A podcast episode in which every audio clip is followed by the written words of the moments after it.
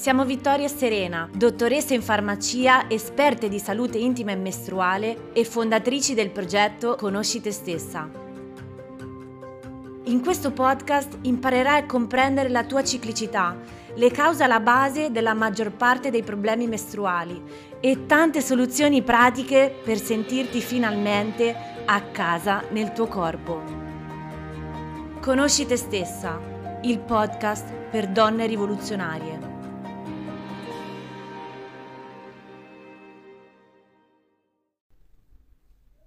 Allora, c'è una domanda che dice: eh, calo della libido come si potrebbe risolvere? Um, domanda interessantissima, direi, quindi partiamo subito con, con questa.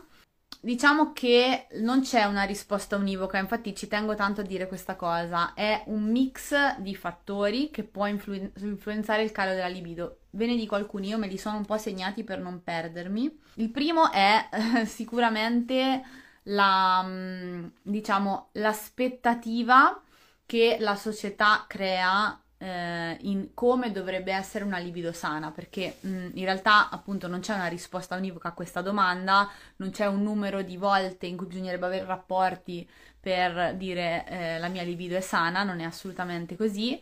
Diciamo la frequenza e eh, la frequenza è molto soggettiva e soprattutto la cosa importante è la soddisfazione, quindi eh, non bisogna, bisogna imparare innanzitutto a non paragonarsi agli altri e a quello che eh, i media ci vogliono far, eh, mh, far passare, no? Che la donna deve essere sempre pronta, sempre eh, in forma smagliante, sempre pronta, insomma, ad avere un rapporto in ogni momento. Non è così, tra l'altro, libido maschile e femminile sono completamente diverse, quella femminile è prevalentemente una libido di risposta a uno stimolo, quindi può richiedere più tempo rispetto all'uomo ed è perfettamente normale.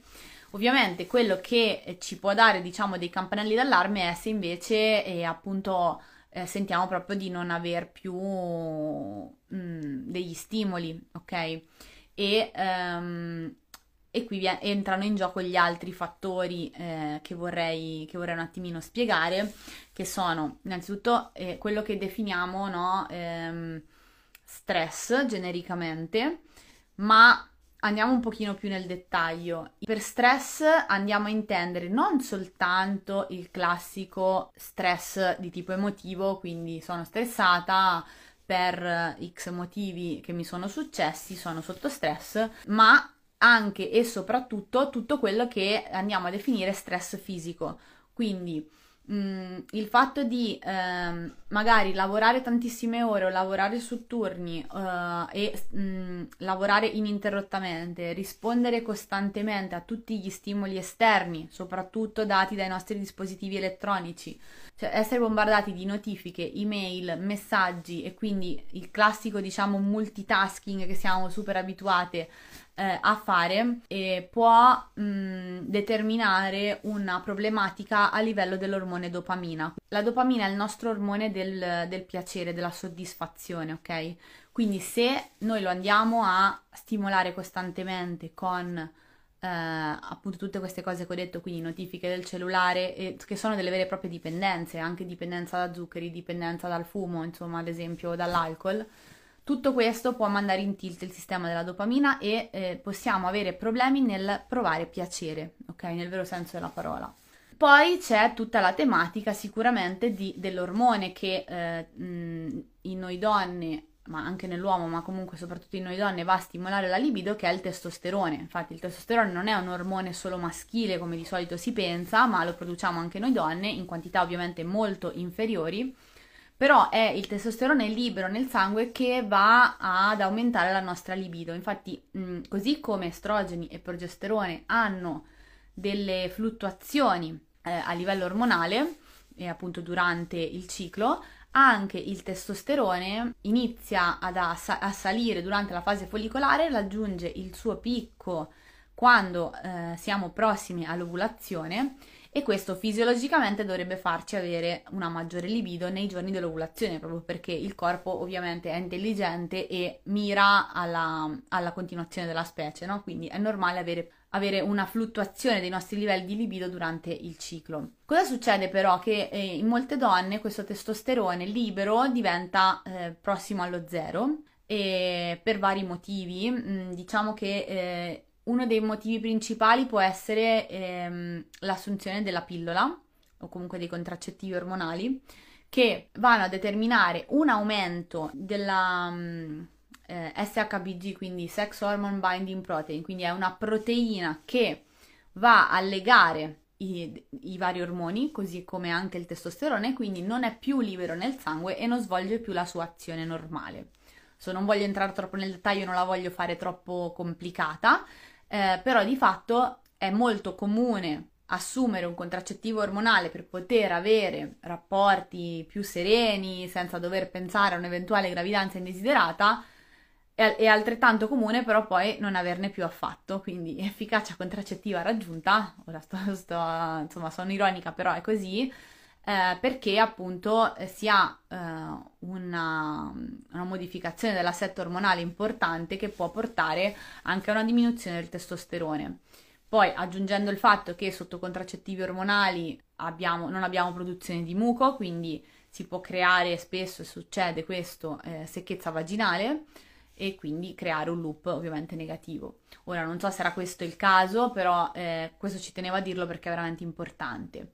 Di base comunque il calo del testosterone può dipendere anche da altri fattori, come per esempio così come tutto il discorso dell'aumento uh, del cortisolo, quindi ormone dello stress, um, può portare a un deficit ad esempio di progesterone, quindi l'ormone che dovrebbe essere prodotto dopo l'ovulazione, dall'ovulazione alla mestruazione e il cui calo è responsabile di, uh, della cosiddetta sindrome premestruale, dicevo, questo aumento del cortisolo può determinare anche una diminuzione del testosterone e in particolare i nemici, diciamo, o comunque eh, tutti i fattori che possono aumentare il cortisolo sono sì, eh, appunto lo, lo stato emotivo, quindi il fatto di stressarsi, di agitarsi sicuramente influisce, quindi ci mette in una condizione di eh, tipo lotta o fuggi, no? E quindi qui sicuramente aumenta il cortisolo ma eh, un potentissimo eh, diciamo, fattore che influenza l'aumento cronico del cortisolo sono le luci artificiali, in particolare le classiche luci a LED che illuminano le nostre case, sotto cui sono anch'io in questo momento. Queste vanno a colpire i nostri occhi, che sono dei fotorecettori veri e propri, eh, e vanno a comunicare al nostro corpo che mh, con una, un picco nello spettro della luce blu che è come se fosse mezzogiorno, diciamo. Quindi a mezzogiorno o comunque negli orari centrali della giornata è normale che il corpo produca più cortisolo perché è un ormone che non è solo brutto e cattivo, ma ci consente anche di, di, stare, di stare, sveglie, ok? Di stare ehm, energiche e concentrate non va bene se eh, questo ormone rimane alto fino a tarda sera, in particolare fino a un secondo prima di andare a dormire. Perché? Perché continuiamo a bombardare i nostri occhi, i nostri fotorecettori con queste luci, sia appunto per l'illuminazione, ma soprattutto con i dispositivi elettronici che teniamo sempre attaccati alla, alla, faccia fino a un secondo prima di dormire. Ecco che tutto questo, tutta questa disregolazione dell'ormone cortisolo può portare a un deficit anche di, di testosterone e quindi influenzare tantissimo la nostra libido.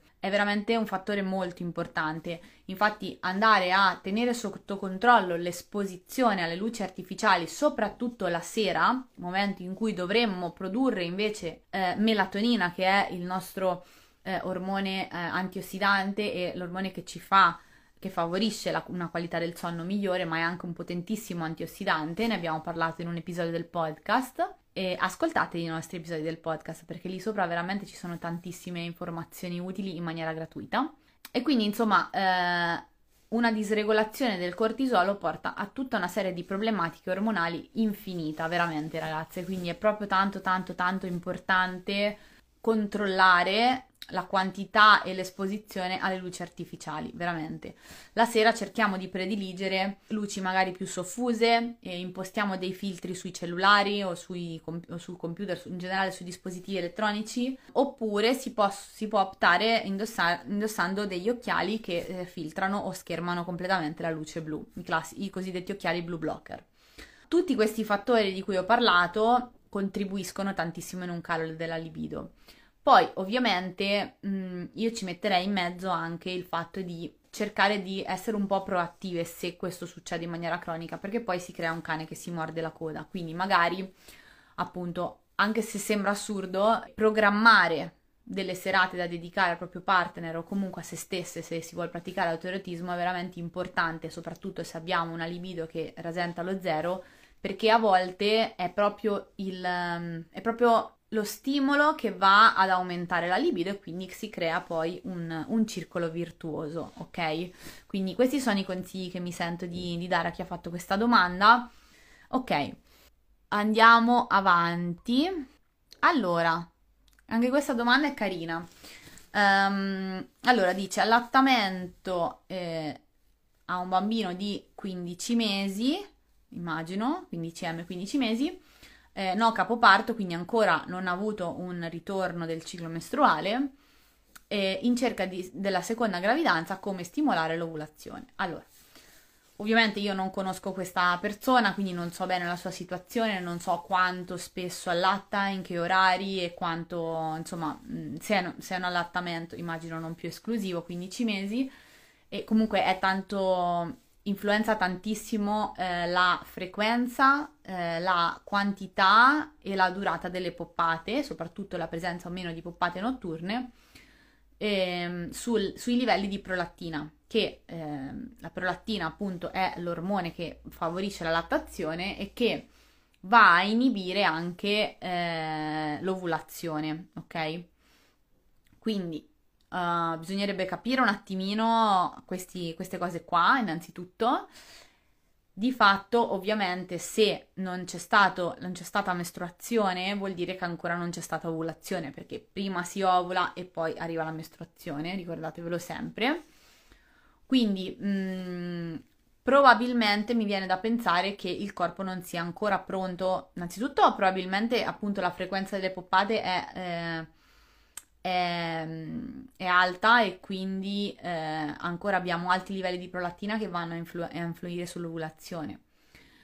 Oppure bisognerebbe andare ad indagare su com'era il ciclo di questa donna prima della gravidanza, perché spesso si va a, mm, cioè potrebbe ripristinarsi una condizione preesistente, quindi se prima magari questo, questa donna soffriva di cicli irregolari o magari uh, di eh, amenorree abbastanza prolungate, quindi um, o magari ha sofferto di un periodo di amenorrea, potrebbe anche essere che Uh, ovviamente se è arrivata la gravidanza un'ovulazione deve esserci stata, però a volte succede che magari um, appunto potrebbe anche essere che questa donna abbia avuto una gravidanza con procreazione medicalmente assistita, quindi insomma bisognerebbe valutare tanti fattori, però quello che mi viene da dire è mh, mm, ok la ricerca di una seconda gravidanza, la capisco assolutamente, però se il corpo in questo momento non sta ovulando, probabilmente non è neanche pronto ad accogliere una seconda gravidanza, perché dovete sapere che affrontare una gravidanza e tutto l'allattamento successivo richiede un enorme dispendio di vitamine, minerali, nutrienti, tantissimo.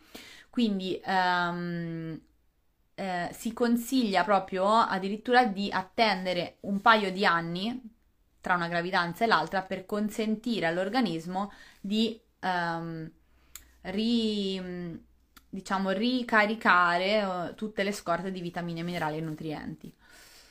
Questo ovviamente in linea di massima poi è molto molto soggettiva la situazione, mh, mm, però io mh, mm, ci tengo sempre a dire che prima di tutto il nostro ciclo mestruale è importante per la nostra salute e poi per avere una gravidanza. Quindi prima di tutto cercherei di capire quali possono essere i fattori, cioè se è solo un fattore di allattamento o semplicemente questione di tempo, quindi magari man mano che eh, le poppate, la frequenza delle poppate diminuirà ehm, quasi del tutto, probabilmente l'evoluzione insomma si ripristinerà da sola. Se invece ci sono altri fattori in gioco, bisogna cercare di capire quali sono. Potrebbe essere anche banalmente che eh, la, l'asse ipotalamo-ipofisi, quindi a livello del nostro cervello abbiamo, um, abbiamo questi, queste due ghiandole che comunicano tra loro e che danno l'ok a poi a livello varico la produzione di ormoni. Quindi se si blocca questo asse, eh, l'ovulazione non avviene, no? È il caso della menorrea ipotalamica e a volte questo si può bloccare anche temporaneamente eh, per fattori stressogeni vari, ok? Quindi eh, cercherei di valutare un po' la situazione. Ovviamente è difficile dare una risposta esaustiva e non, non c'è un qualcosa nello specifico che stimola l'ovulazione. Noi dobbiamo cercare di mh, mm, garantire al nostro corpo una situazione ideale per ovulare. Quindi sicuramente mh, mm, magari mh, mm, si può valutare se ci sono delle carenze nutrizionali, cercare di andarle a colmare, su questo non ci piove, quindi avere, cercare di avere un'alimentazione il più possibile um, antinfiammatoria e che supporti la produzione ormonale, quindi eh, sicuramente non starei in una restrizione calorica, ma anzi eh, un'alimentazione ricca di grassi buoni. Um, e eh, cercherei di ridurre tutti quelli che possono essere dei fattori perturbanti, quindi sia stress fisici che emotivi. Un po' quello che dicevo prima per il calo della libido può valere anche in questo caso, quindi limitare l'esposizione alle luci artificiali, proteggere o comunque proteggere, eh, ogni tanto imporsi dei coprifuoco dai, dai dispositivi elettronici perché veramente non è solo la luce che bombarda gli occhi, ma la quantità di notifiche che continuamente riceviamo è veramente deleteria per il nostro sistema nervoso, oltre a creare una dipendenza pazzesca, infatti praticamente siamo tutti dipendenti. E ehm, quindi ecco, uh, questa è un po' la situazione. E spero di aver risposto. Allora, andiamo avanti. Uh, primo giorno con problemi intestinali, che integratore utilizzare per il benessere dell'intestino? Allora, immagino primo giorno del ciclo, quindi primo giorno delle mestruazioni. Mm, allora, eh, quello che si può dire è che mm, ovviamente eh, è molto comune, è molto comune avere dei disturbi intestinali il primo giorno, insomma uno o due giorni, eh, i primi circa due giorni del, del ciclo, quindi della mestruazione. È molto molto comune ed è, e la causa è, è da ricercarsi in un eccesso di infiammazione, di prostaglandine infiammatorie. Di questo parliamo eh, tantissimo nel nostro webinar Liberati da dolori mestruali, perché comunque eh, l'infiammazione è la causa principale dei, dei dolori mestruali, che ricordiamo sempre essere comuni ma non normali. E stessa cosa in questo caso, cioè i problemi intestinali nei primi giorni sono comuni ma non sono la normalità, sono un campanello d'allarme anche questi, quindi ci stanno indicando che c'è un eccesso di infiammazione, che c'è un eccesso di queste prostaglandine, che normalmente le prostaglandine servono a contrarre la muscolatura dell'utero per far fuoriuscire il sangue e il flusso mestruale, però allo stesso tempo mh, mm, fanno anche contrarre la, eh, cioè determinano una maggiore peristalsi intestinale. Quindi di solito il risultato è quello di avere appunto delle coliche o comunque andare in diarrea proprio i primi giorni della mestruazione o andare in bagno in continuazione. È molto comune, però appunto ci sta dicendo che ci sono troppi, infatti di solito è anche accompagnato da dolore, ci sta dicendo che ci sono mh, mm, troppe prostaglandine in circolo e quindi eh, troppe contrazioni, ok? Ora, qui la domanda è che integratore assumere? Noi siamo, ci stiamo muovendo sempre di più verso un non consigliare integratori così per vari motivi. Innanzitutto perché integratore significa integratore, cioè non va a sostituire quelle quello che significa lavorare sulle cause, quindi non c'è integratore che tenga se lo stile di vita non è adeguato. Quindi noi possiamo assumere tutti gli integratori del mondo, ma non ottenere nessun risultato se eh, abbiamo uno stile di vita che, contra- che, va contro la nostra salute, quindi magari mangiamo tantissimi zuccheri raffinati, mangiamo in continuazione più volte al giorno, insomma più di...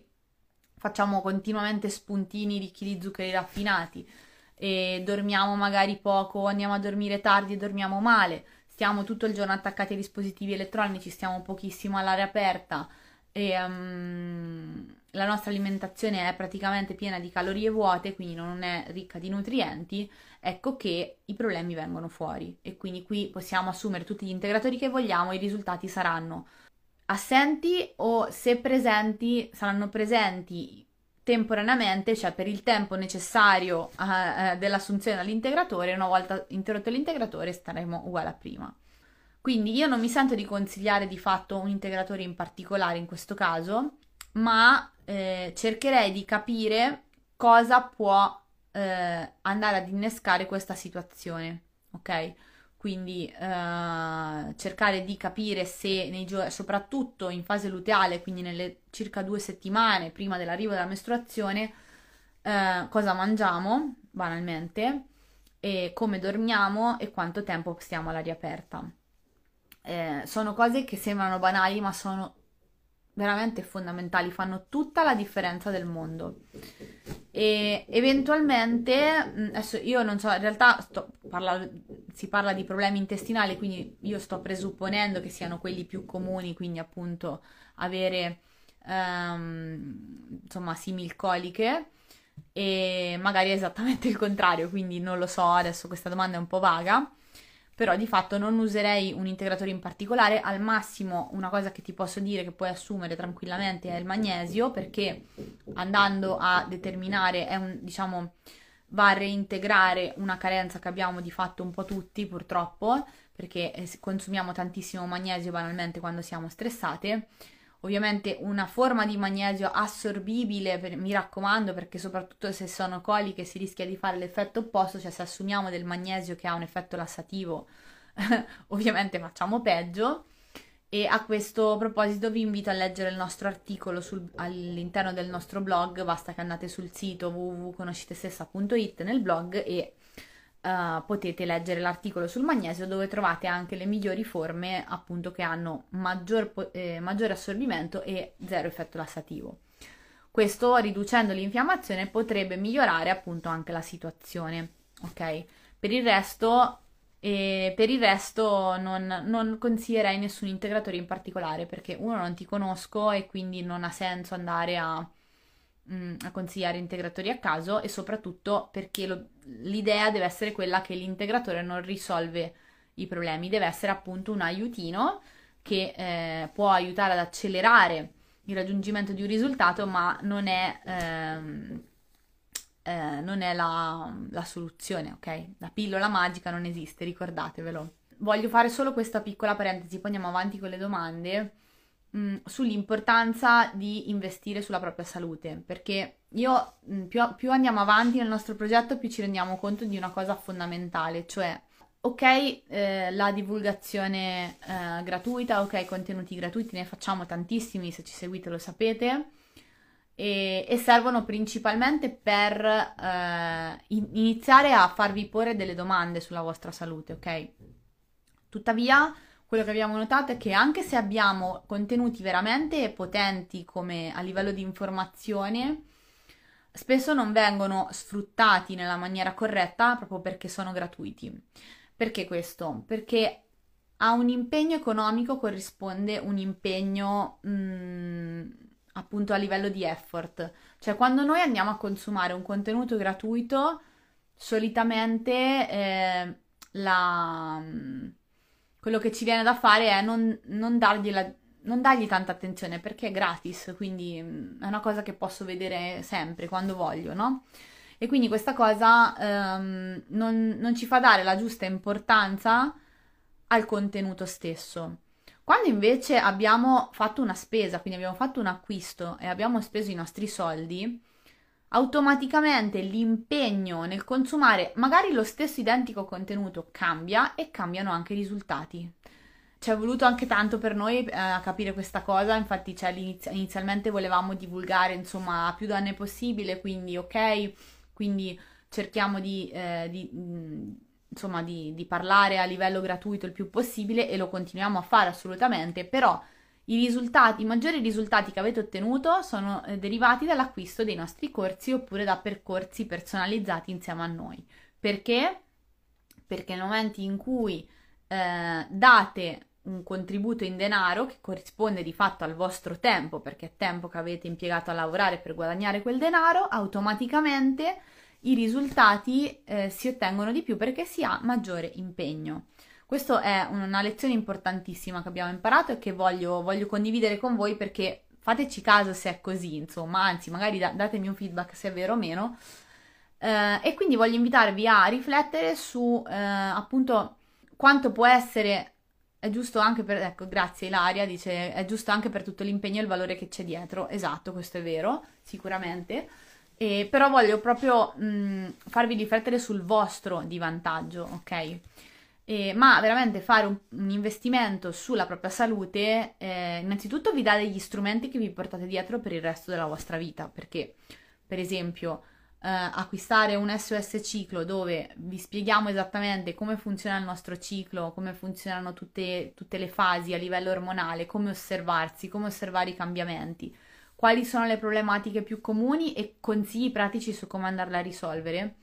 Veramente vi, vi apre completamente la mente e vi fa vedere una cosa che è parte di noi tutti i giorni in una maniera completamente diversa. Quindi io mh, sono sempre più, più, convinta di quanto importanti siano questi corsi e me lo dimostra- ce lo dimostrate voi mh, con i vostri feedback ovviamente e, mh, e, questa cosa ci fa tantissimo tantissimo piacere. Oppure magari appunto un webinar come quello sui dolori mestruali che quindi è molto più pratico, molto più concentrato sulle soluzioni eh, vi aiuta a ottenere un risultato concreto da subito, ok? Cioè veramente, eh, ad esempio Ilaria che adesso è qui in diretta, eh, dopo già un mese di applicazione dei nostri consigli aveva ris- quasi risolto i suoi dolori mestruali, quindi insomma già solo dopo un mese, pensate nel lungo periodo. Quindi ecco, approfittate del fatto che questa settimana avete il 20% di sconto su tutto. Allora, vado ad aprire un'altra domanda. Intanto se avete delle domande potete anche scrivere nei commenti, eh, nel frattempo. Io adesso qua ne avevo già un po' che avevate fatto nel box. Allora, eh, eccola, questa è bellissima. Bellissima e super gettonata, cioè eh, si può rimanere incinta durante le mestruazioni? Se sì, perché? Se non si sta ovulando. Allora, ovviamente se non si sta ovulando sarà un po' difficile adesso, però può succedere e vi spiego perché. L'ovulazione è un evento che non si può prevedere in anticipo. Quello che possiamo fare monitorando ad esempio la nostra temperatura basale, quindi il nostro cambio di temperatura, possiamo individuare un'avvenuta ovulazione, quindi sapere di aver ovulato dopo. Ora, ci sono dei segnali che ci possono indicare che in un determinato momento del nostro ciclo eh, siamo potenzialmente fertili e eh, però, mh, ovviamente, se non si fa un percorso dedicato di osservazione con un insegnante, appunto, su, eh, sulla andare ad individuare questi segnali, è difficile farlo in maniera autonoma. Si possono fare delle supposizioni, ma appunto non, non un conto è farlo per conoscersi meglio, un conto è farlo per andare a evitare una gravidanza non desiderata. Ecco.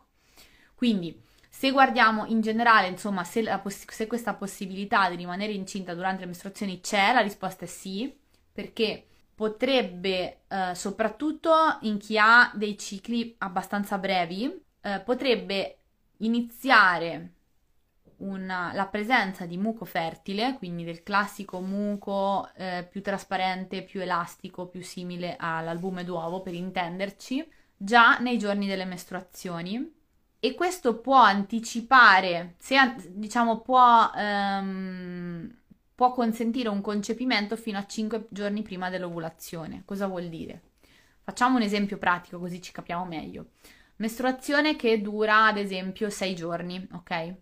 Se noi eh, ipoteticamente andassimo ad ovulare il giorno 8 del ciclo, quindi mestruazioni in realtà sono già finite, però il muco quindi il nostro muco fertile inizia, può iniziare e garantire la sopravvivenza degli spermatozoi fino a 5 giorni prima, 8 meno 5, 3, siamo in piena eh, mestruazione, avendo un rapporto il terzo giorno di mestruazione nel caso di un'ovulazione, ad esempio, che avvenga all'ottavo giorno con muco fertile lì nel mezzo, può potenzialmente avvenire un concepimento perché gli spermatozoi vengono mantenuti in vita e nutriti per 5 giorni e quindi nel momento in cui l'ovulo viene espulso dal follicolo viene automaticamente fecondato.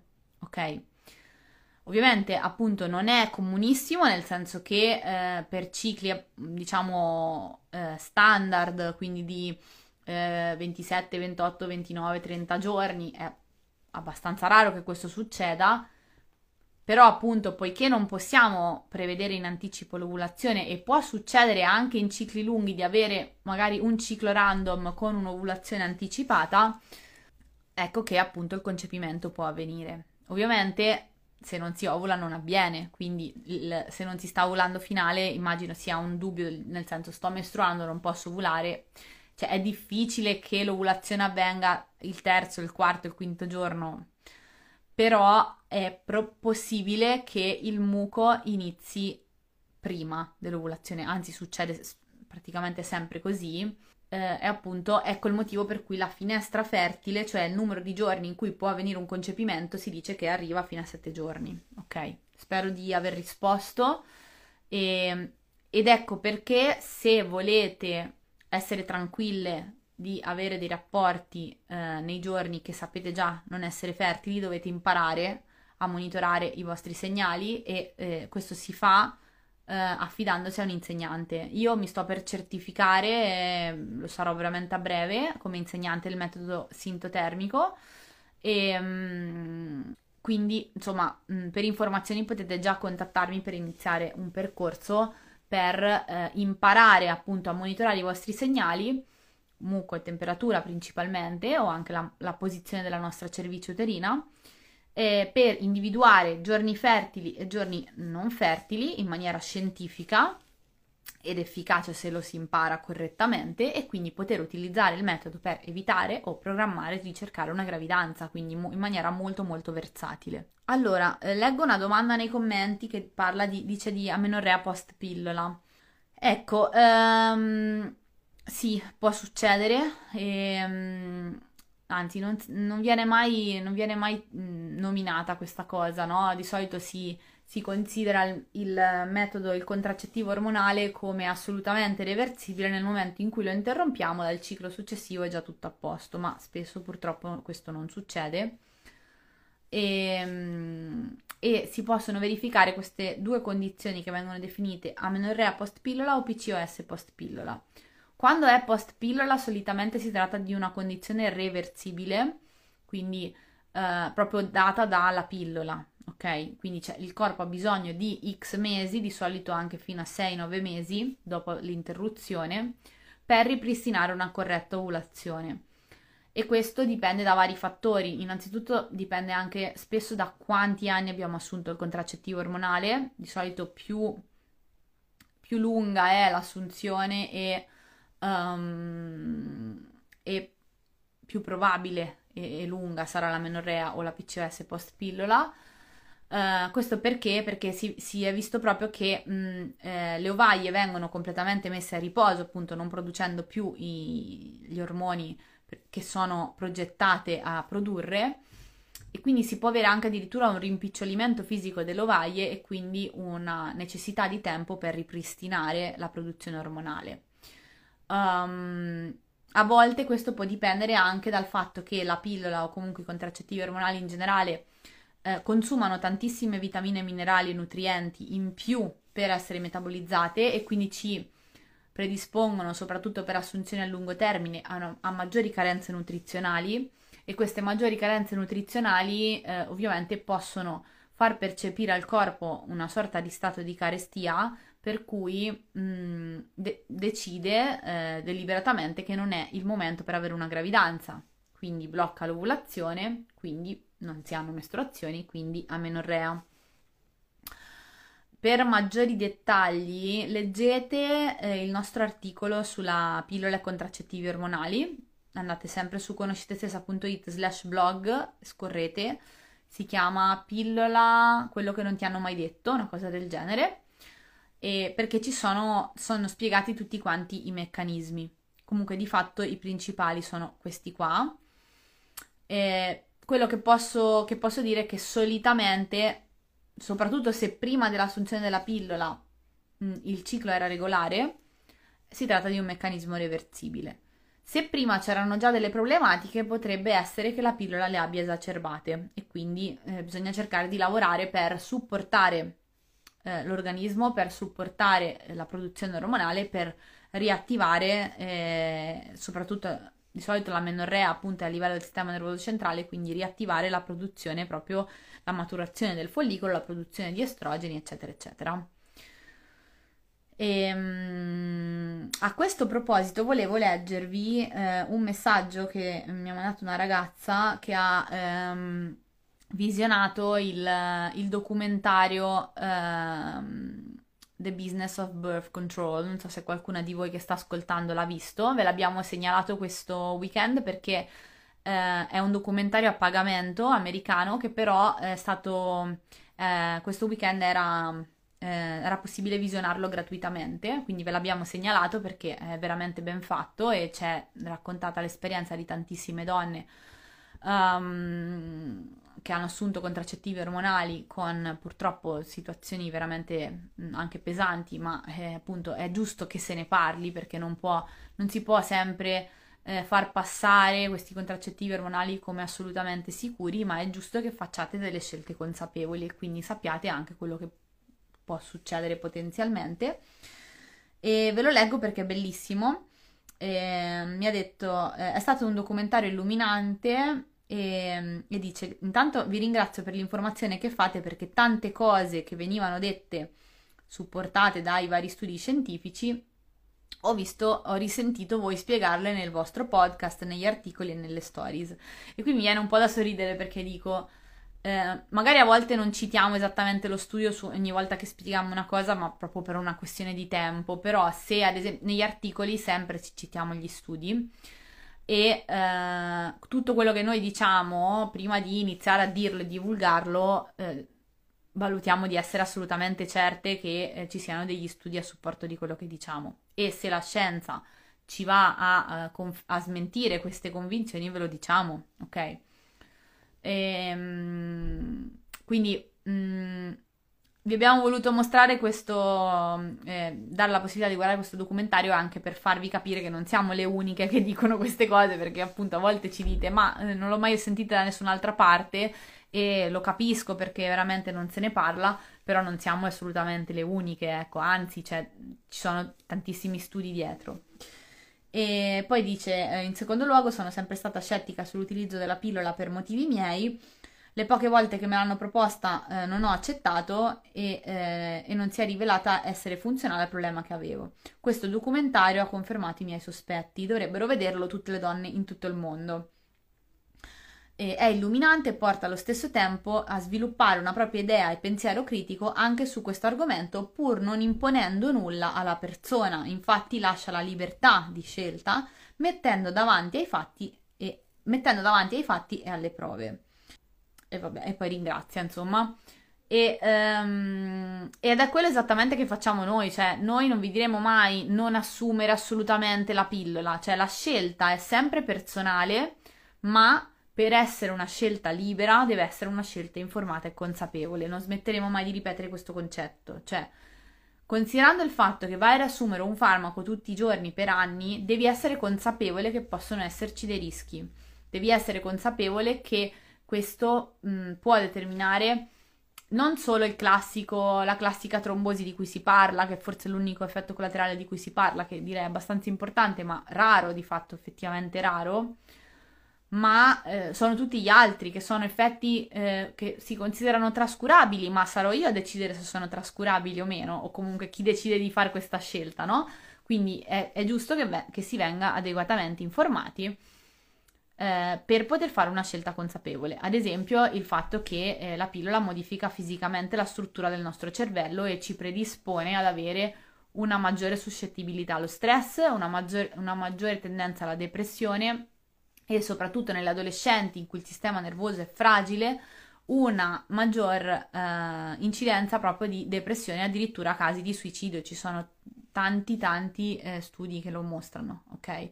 Quindi dovete saperle queste cose, cioè è, è, anzi è, dovrebbero essere i professionisti che vi eh, prescrivono questi farmaci a informarvi e a rendervi consapevoli soprattutto se non c'è un rea- una reale necessità di assunzione. Ovviamente va sempre fatto un rapporto rischi-benefici, ok?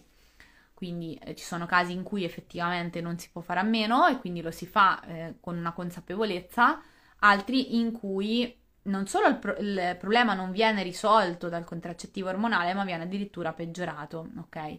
Infatti, insomma, due tra tutti, la pillola non cura i dolori mestruali, li sopprime, anzi a volte tra l'altro neanche così vengono risolti. Eh, la pillola non regolarizza il ciclo, mi raccomando, ok? E il ciclo, e un'altra cosa che devono dirvi è che il ciclo con la pillola non è un ciclo vero. Con la pillola voi non avete il ciclo, avete un sanguinamento finto indotto dalla sospensione della stessa. Ok? Comunque leggetevi l'articolo perché lì sopra c'è scritto tutto e mm, se siete riusciti a guardare il documentario, insomma, avrete già una, un'idea un po' della situazione. Allora, guardo un attimo l'ora, 6 e 20, mamma mia, sta volando. Ok, allora, vediamo se ci sono commenti. Ilaria dice: Secondo te la misurazione della temperatura basale dell'Apple Watch è affidabile? Non ce l'ho, ma ho sentito che fa anche quello. Boh, non lo so, nel senso che bisognerebbe vedere come lo fa. Idealmente per capire se effettivamente funziona bisognerebbe fare un controllo incrociato magari per qualche mese monitorandola col termometro normale e con l'Apple Watch e vedere se, se la, le oscillazioni sono le stesse. Diciamo che, ecco, il bello della tecnologia è che appunto andando avanti ci supporterà sicuramente sempre di più nel rendere il tracciamento e il monitoraggio del nostro ciclo più semplice possibile. E, ehm, quindi questo sicuramente e, e benvengano dispositivi che ci, ci aiutino appunto a, a, fare meno fatica, meno effort possibile in questo. Però vanno testati, quindi boh, non lo so. Magari hanno fatto loro degli studi, non, non lo so, non sono informata a riguardo, ecco. Eh, perché spesso mi dimentico. Eh, lo so, infatti è una questione di, di creare l'abitudine. In realtà, sì, è una questione di creare l'abitudine. Io ormai lo faccio in automatico quando mi sveglio, prendo il termometro, neanche mi accorgo che lo faccio.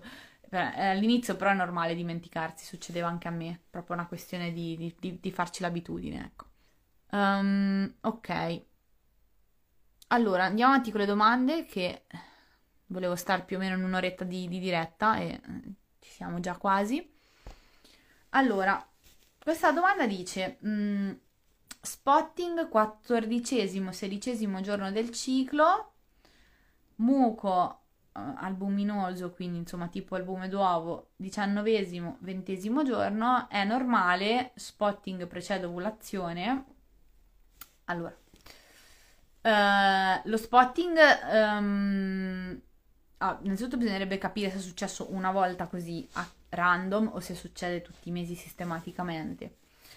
E diciamo che lo spotting in ovulazione mh, mm, non ci desta particolari preoccupazioni perché di solito il motivo qual è? Uh, il motivo è questo che mh, mm, durante, cioè quando noi ci prepariamo ad ovulare, cioè l'ovulazione è un evento che dura pochi, pochi secondi, praticamente lo scoppio del follicolo però mh, la preparazione dura diversi giorni prima, quindi in questo caso 14, 16, 19, 20 siamo sui 6 giorni, quindi va bene.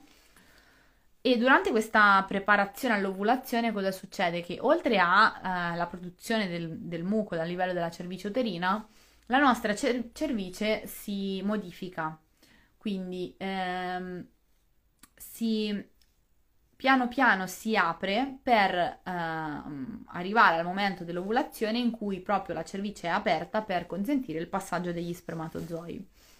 E nell'aprirsi può succedere che un piccolo residuo di sangue mestruale della mestruazione precedente, che magari è rimasto lì, eh, venga espulso e quindi si nota dello spotting Oppure può succedere che prima del, del cioè subito mh, mm, con il picco dell'LH si ha poi un abbassamento degli estrogeni che può determinare prima del rialzo del progesterone però non è questo il caso perché questo succede dopo, quindi in questo caso specifico credo sia quello che ho appena detto. Se invece lo spotting si verifica proprio mh, nei giorni immediatamente successivi all'ovulazione, e lo mh, vediamo solo se sappiamo monitorare il ciclo, um, prima della salita del progesterone magari si abbassano gli estrogeni, non si alza subito e quindi c'è qualche perditina, ok? Finché è così tutto normale. Se ovviamente succede tutti i mesi, io magari un controllo lo farei perché potrebbe essere anche magari una, uh, un'infiammazione a livello della cervice. Quindi fatevi un controllo se succede tutti i mesi, ok? E questo più o meno è, è la risposta. Quindi, però di fatto non è una regola che lo spotting preceda l'ovulazione, ecco, no, assolutamente. Ho ipotiroidismo e la ginecologa dice che i miei ovuli sono vecchiotti.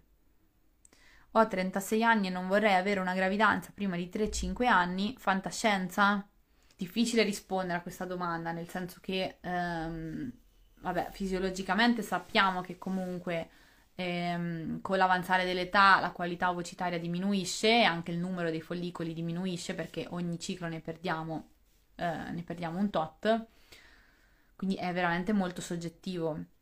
È anche vero che la qualità ovocitaria può cambiare nel tempo e anche non per forza peggiorare, ma anche magari migliorare in base allo stile di vita, perché eh, questa cosa è così, è veramente così. Il famoso ormone antimulleriano che quando si dice che ha dei valori per cui si dice sei, diciamo, hai una scarsa riserva ovarica, in realtà non è vero, non è una riserva ovarica, ma è una qualità delle uova spesso, quindi un cambio di stile di vita può far modificare i valori della MH in maniera favorevole, appunto. Qui però consideriamo 36 anni più 5, 41, sappiamo che la probabilità diminuisce. Mm, non è zero perché appunto sappiamo che ci sono gravidanze anche a 45, 47, 49 anni, però insomma sappiamo che la probabilità diminuisce, quindi è non non ha senso darti illusioni di qualsiasi tipo, soprattutto se già la qualità vocitaria è diminuita, cioè è veramente molto soggettivo, quindi lì va fatta, va fatta una valutazione eh, di coppia e si, si, va, si, va, a decidere cosa fare, insomma. E, ehm, sicuramente miglior, lavorare sul migliorare il proprio stile di vita ci aiuterà non solo a migliorare il nostro stato di salute, a prevenire l'insorgenza di malattie, eccetera, eccetera, ma anche a migliorare la qualità delle uova e per stile di vita intendo tutto quello che ho detto anche all'inizio di questa diretta, quindi alimentazione, eh, stress, ehm, attività fisica, una buona qualità del sonno, una limitazione, eh, cioè dei ritmi circadiani settati bene, quindi ehm, una ehm, limitazione dell'esposizione alle luci artificiali e invece stare il più possibile all'aria aperta alla luce del sole mi, mi, dimentico sempre di dirlo, togliete gli occhiali da sole quando state all'aria aperta perché eh, altrimenti facciamo veramente al contrario. Stiamo in casa sotto le luci artificiali, diciamo al nostro cervello che è mezzogiorno, usciamo quando, quando è mezzogiorno e c'è il sole, diciamo al nostro cervello che è notte con l'occhiale da sole. Quindi cerchiamo di cercare di vivere il più possibile secondo natura. Questo è un po' il messaggio. Allora. Mi sa che più o meno ci siamo. Tutto questa l'abbiamo risposta. Abbiamo risposta. Una ragazza ha detto: Sto imparando il metodo sintotermico ed è stupendo. Eh, sono d'accordo perché anch'io da quando l'ho imparato e adesso lo insegno eh, credo sia uno strumento veramente meraviglioso. Eh, per chi non lo sapesse, um, è un metodo che combina l'osservazione e, la, il monitoraggio di eh, muco cervicale e temperatura basale, che sono due segnali che variano ehm, con il variare dei nostri ormoni e quindi possono darci tantissime indicazioni sul, sul nostro ciclo, su quando stiamo per ovulare, quando abbiamo ovulato, se il nostro ciclo è ovulatorio o meno. E ok essere us- utilizzato come strumento per appunto cercare o evitare una gravidanza, ma secondo me è molto di più e ovviamente in ottica appunto del nostro progetto Conosci te stessa è uno strumento bellissimo per conoscersi, per capire come stiamo, per capire se eh, ovuliamo correttamente tutti i cicli, per capire mh, mm, se magari facciamo una determinata terapia cosa succede al nostro ciclo, eccetera, eccetera. Quindi è veramente uno strumento potentissimo si apprende con un percorso con un insegnante e potete eh, contattarmi a info-conoscetestessa.it per informazioni. Una volta che mh, questo metodo lo apprendete, ve lo portate dietro per tutta la vita fertile, quindi fino alla menopausa. E può essere usato per cicli regolari, per cicli irregolari, in allattamento, in perimenopausa, veramente versatile e utilizzabile in qualsiasi fase della vita, ovviamente con degli adattamenti, però se vi affidate a un insegnante lo potete apprendere qualsiasi sia la vostra condizione. Ovviamente l'unico caso in cui non è applicabile se assumete un contraccettivo ormonale perché quello che avete non è ciclo. Ecco, per esempio Ilaria dice, Gra- grazie al vostro corso SOS ciclo monitoro muco e quando mi ricordo anche la temperatura ho imparato a monitorare il ciclo. Ovviamente quello che noi spieghiamo lì all'interno del corso non, non, va utilizzato in nessun modo come metodo appunto per evitare una gravidanza, eh, perché lì bisogna impararlo con un insegnante, però vi, vi, dà già tantissime informazioni per imparare a iniziare diciamo ad osservarvi e quindi già, eh, già è una cosa bellissima iniziare magari a, mh, appunto a monitorarsi per osservarsi, per capire come stiamo, com'è il nostro ciclo, se ovuliamo, eccetera, eccetera. Uh, ultima domanda. Dopo il magnesio, qual è l'integratore che consigliate più di tutti per la uh, sindrome premestruale?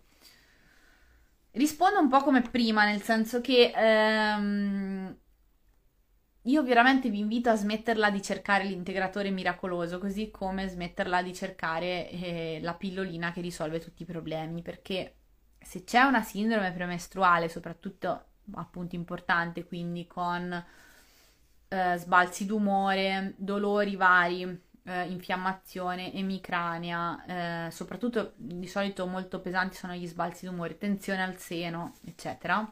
Il nostro corpo ci sta parlando, ci sta dicendo che molto probabilmente eh, c'è un una situazione di estrogeno dominanza dovuta spessissimo a una carenza di progesterone. Perché il nostro progesterone è carente? Lì bisognerebbe cercare di capire innanzitutto se ovuliamo o meno, e questo lo facciamo monitorando il nostro ciclo, ma se ovuliamo perché abbiamo poco progesterone? Perché il, nemici, il nemico numero uno del progesterone è lo stress. E eh, tutto quello che determina stress al nostro organismo eh, determina anche una, man- una, mancata produzione di progesterone e il progesterone è il nostro uh, ormone della, del rilassamento, della, della calma, è il nostro valium naturale, come diciamo noi sempre. Quindi, se questo non c'è, ecco che la famosa sindrome premestruale, che ricordiamo sempre essere comune ma non normale, continua a verificarsi in maniera importante, ok? Quindi il magnesio è sicuramente un validissimo aiuto. Non consiglio nessun integratore in questo momento. No, dai, vabbè. E un integratore che potrebbe aiutare è l'agnocasto, sempre valutando la propria situazione. Infatti, attenzione se soffrite di sindrome dell'ovaio policistico perché potrebbe peggiorare la vostra, la vostra condizione perché va ad agire sul, sul picco di LH, che di solito in chi ha la sindrome dell'ovaio policistico è già alto però di solito si è rivelato un valido aiuto.